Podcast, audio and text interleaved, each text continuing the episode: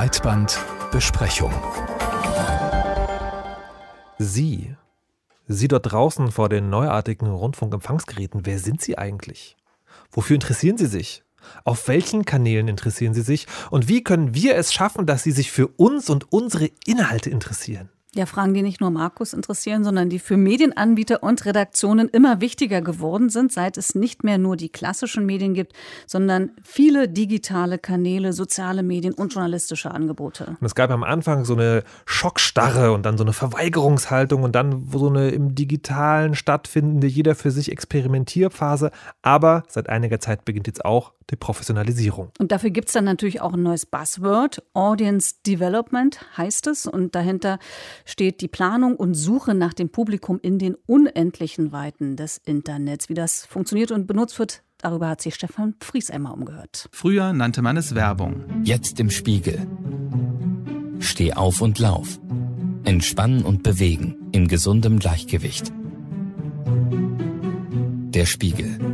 Keine Angst vor der Wahrheit. Das Buhlen um Aufmerksamkeit, so wie hier in einem Fernsehspot für den Spiegel.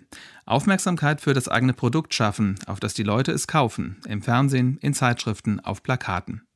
Heute gibt es viel mehr dieser Plattformen, die sich für Werbung eignen, denn den Spiegel gibt es nicht nur als Zeitschrift, sondern auch als Webseite, als App, in sozialen Netzwerken und rund zwei Dutzend anderer Plattformen. Überall buhlt die Marke um Aufmerksamkeit, denn die Konkurrenz ist viel größer als am Zeitungskiosk. Schließlich ist das Netz voll mit Content. Die Werbung muss deshalb jeweils plattformgerecht sein, sagt Thorsten Beek, Social-Media-Chef bei Spiegel Online.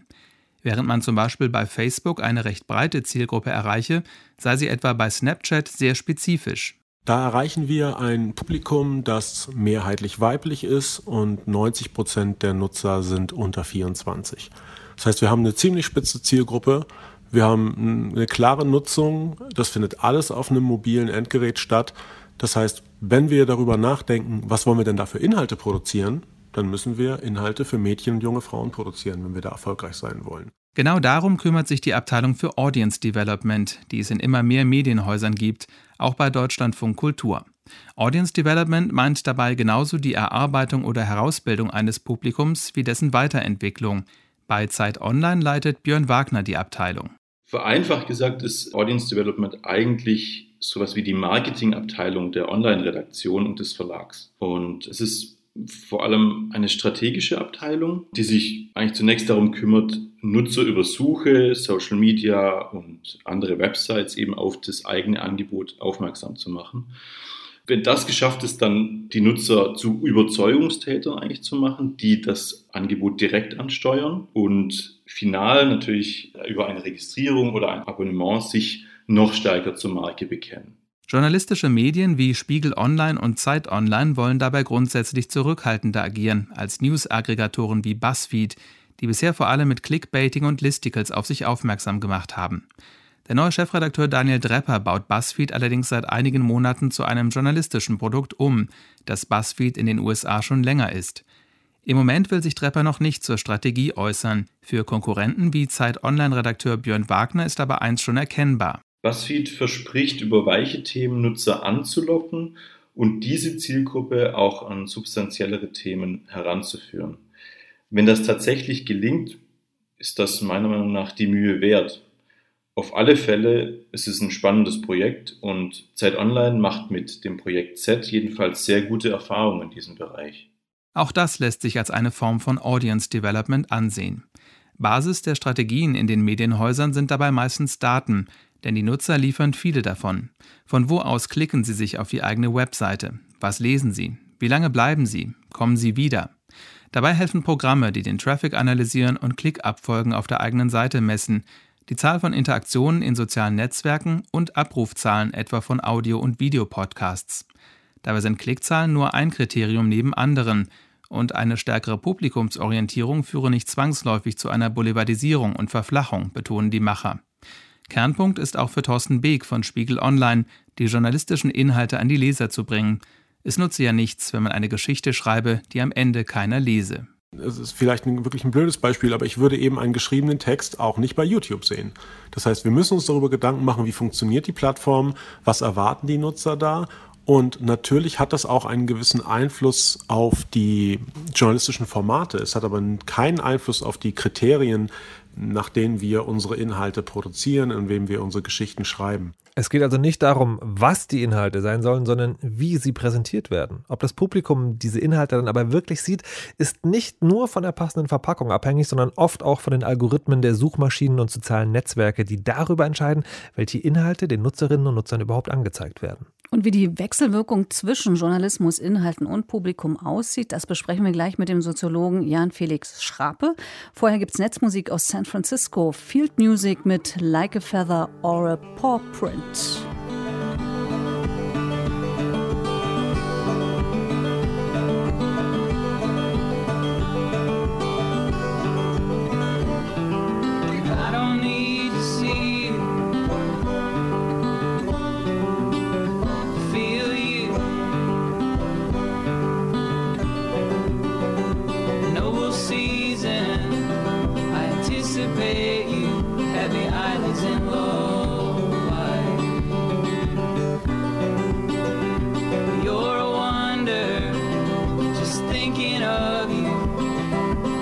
Medien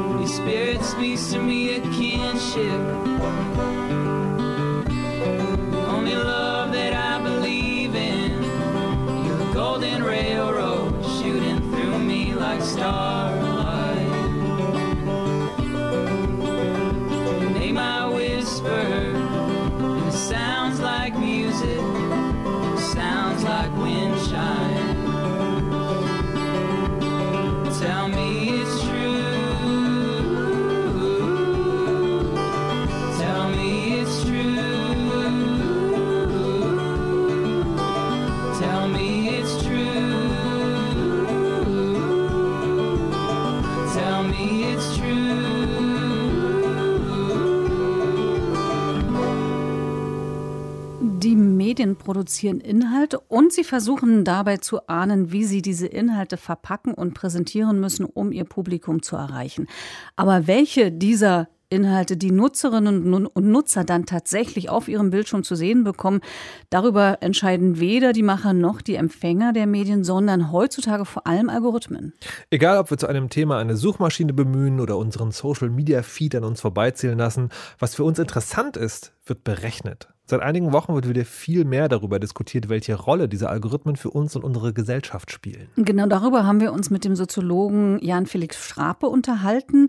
Er arbeitet an der Universität Stuttgart zu Organisations- und Innovationssoziologie. Und als erstes wollten wir von ihm wissen, ob er daran glaubt, dass die Algorithmen für die Nachrichtenauswahl auch das politische Weltbild von Nutzerinnen und Nutzern verändern können. Ich glaube, dass ähm, algorithmische Filterstrukturen die politische Meinungsbildung sehr stark beeinflussen können, sofern ähm, die Medienrezipientinnen und Rezipienten sich nur noch auf diese algorithmisch vermittelte Öffentlichkeit verlassen. Weil algorithmische Filterstrukturen die Entstehung von in sich geschlossenen Teilöffentlichkeiten oder, äh, oder Gegenöffentlichkeiten sehr stark befördern.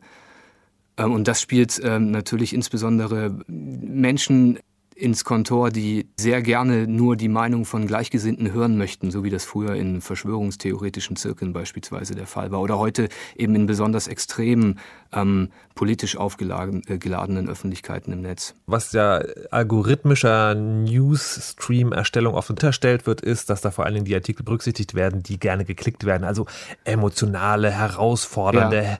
Schlagzeilen, die vielleicht wenig Inhalt haben, aber doch immer so auf diesem emotionalen Level ansprechen.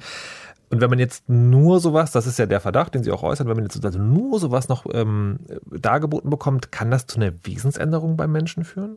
Also ich glaube, wenn man sich darauf einlässt, so etwas nur noch dargeboten zu bekommen, dann äh, kriegt man eben ein sehr ähm, in sich geschlossenes und äh, einbahniges Weltbild serviert und nimmt das dann auch an. Wenn wir uns kurz auf das allgemeine Publikum fokussieren, da gibt es ja diese gängige These, diese bekannte These, dass eine emotionsgeladene Berichterstattung die negativen oder extremen Dynamiken in einer Gesellschaft betont und dadurch sich sozusagen die Kontraste in der Weltbeschreibung immer weiter erhöhen und der Einzelne den Eindruck gewinnt, dass die Welt immer schlechter oder gefährlicher würde. Aber ich glaube, dass es mittlerweile so etwas wie eine alltägliche Medienkompetenz äh, gibt ähm, und das gilt auch und gerade für den Online-Bereich. Also informierte Mediennutzer wissen mittlerweile doch ganz gut, dass ähm, News-Plattformen wie Spiegel, Bild, Fokus oder ganz offenkundig äh, die Huffington Post ähm, sehr bewusst affektive Überschriften platzieren, um dieses Spiel um Klicks, dieses berühmte Spiel um Klicks gewinnen zu können.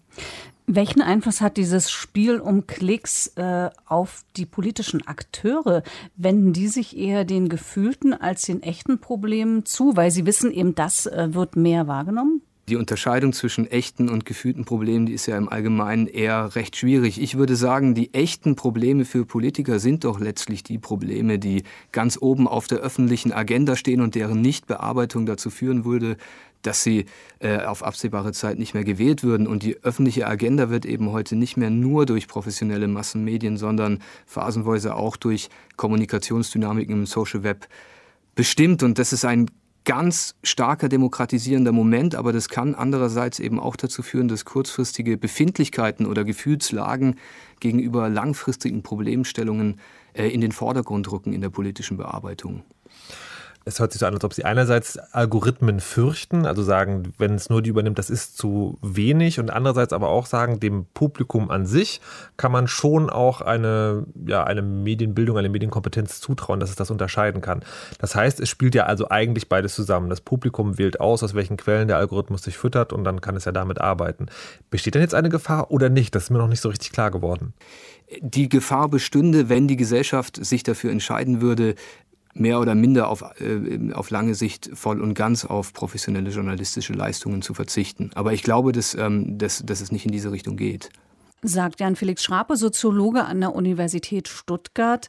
Wir müssen also keine Angst davor haben, dass Algorithmen sozusagen uns verzichtbar machen, uns Journalisten und ähm, dass sie die Leute zu sehr manipulieren können, wenn man aufgeklärt genug ist. Aber Markus, Teilst du das? Ich meine, teilst du die Einschätzung, dass wir keine Angst davor haben müssen, dass Journalisten abgeschafft werden? Äh, naja, ich glaube nicht, dass Journalisten abgeschafft werden, aber ich glaube schon, dass es Bereiche gibt, wo, äh, wo man durch Algorithmen sozusagen ersetzt wird, weil das Schaffen der Inhalte wird sicherlich, solange es nicht sozusagen um reine Nachrichtenansagen gehen, ähm, wie wird das sozusagen journalistische Arbeit, journalistische menschliche Arbeit sein, auf absehbare Zeit, sage ich mal, nächsten 20, 30 Jahre. Aber die Auswahl dessen, was jemand, also einem einzelnen Nutzer oder Nutzerin angezeigt wird, ich glaube, das wird zunehmend überall algorithmisch sein, weil selbst das handgeschöpfteste Medium kann sich, glaube ich, auf Dauer nicht diesem Reiz verschließen, seinen eigenen Nutzern nur das anzeigen zu wollen, was die auch wirklich toll finden und zu versuchen, das andere zu verstecken. Hm. Klingt so ein bisschen dystopisch oder so? Nö, ich glaube, dass sozusagen die Inhalte werden sozusagen hochqualitativ geschaffen und man nimmt sich die technischen Werkzeuge zu Hilfe, um die Präsentation zu überlassen. Mhm. Aber hast du Sorge, dass es wirklich zu einer Manipulation kommen kann oder dass, dass die Leute schon klug genug sind, äh, damit gut umzugehen? Also genau, ich halte einerseits halte ich sozusagen für nicht neu, dass versucht wird, sozusagen mit der Präsentation von Nachrichten auch Manipulation zu machen. Das wird ja immer, also schon genau. Berlus, ich sag mal Berlusconi sozusagen, man kauft einen Fernsehsender, das ist ja auch nichts anderes. Das wird, es wird es sicherlich auch mit Algorithmen geben. Und ja, ich habe auch die Hoffnung und die Zuversicht, äh, dass wir medienkompetent genug sind, um das zu überleben. Genau, und die große Frage ist ja, die noch ein bisschen ungeklärt ist, welchen Einfluss Algorithmen wirklich haben, weil man weiß schon, dass sie ein Teil des Einflusses sind äh, bei der Meinungsbildung, also weil wir noch, noch klassische ja. Medien haben, weil wir noch Face-to-Face-Kommunikation haben, weil wir noch das reale Leben haben.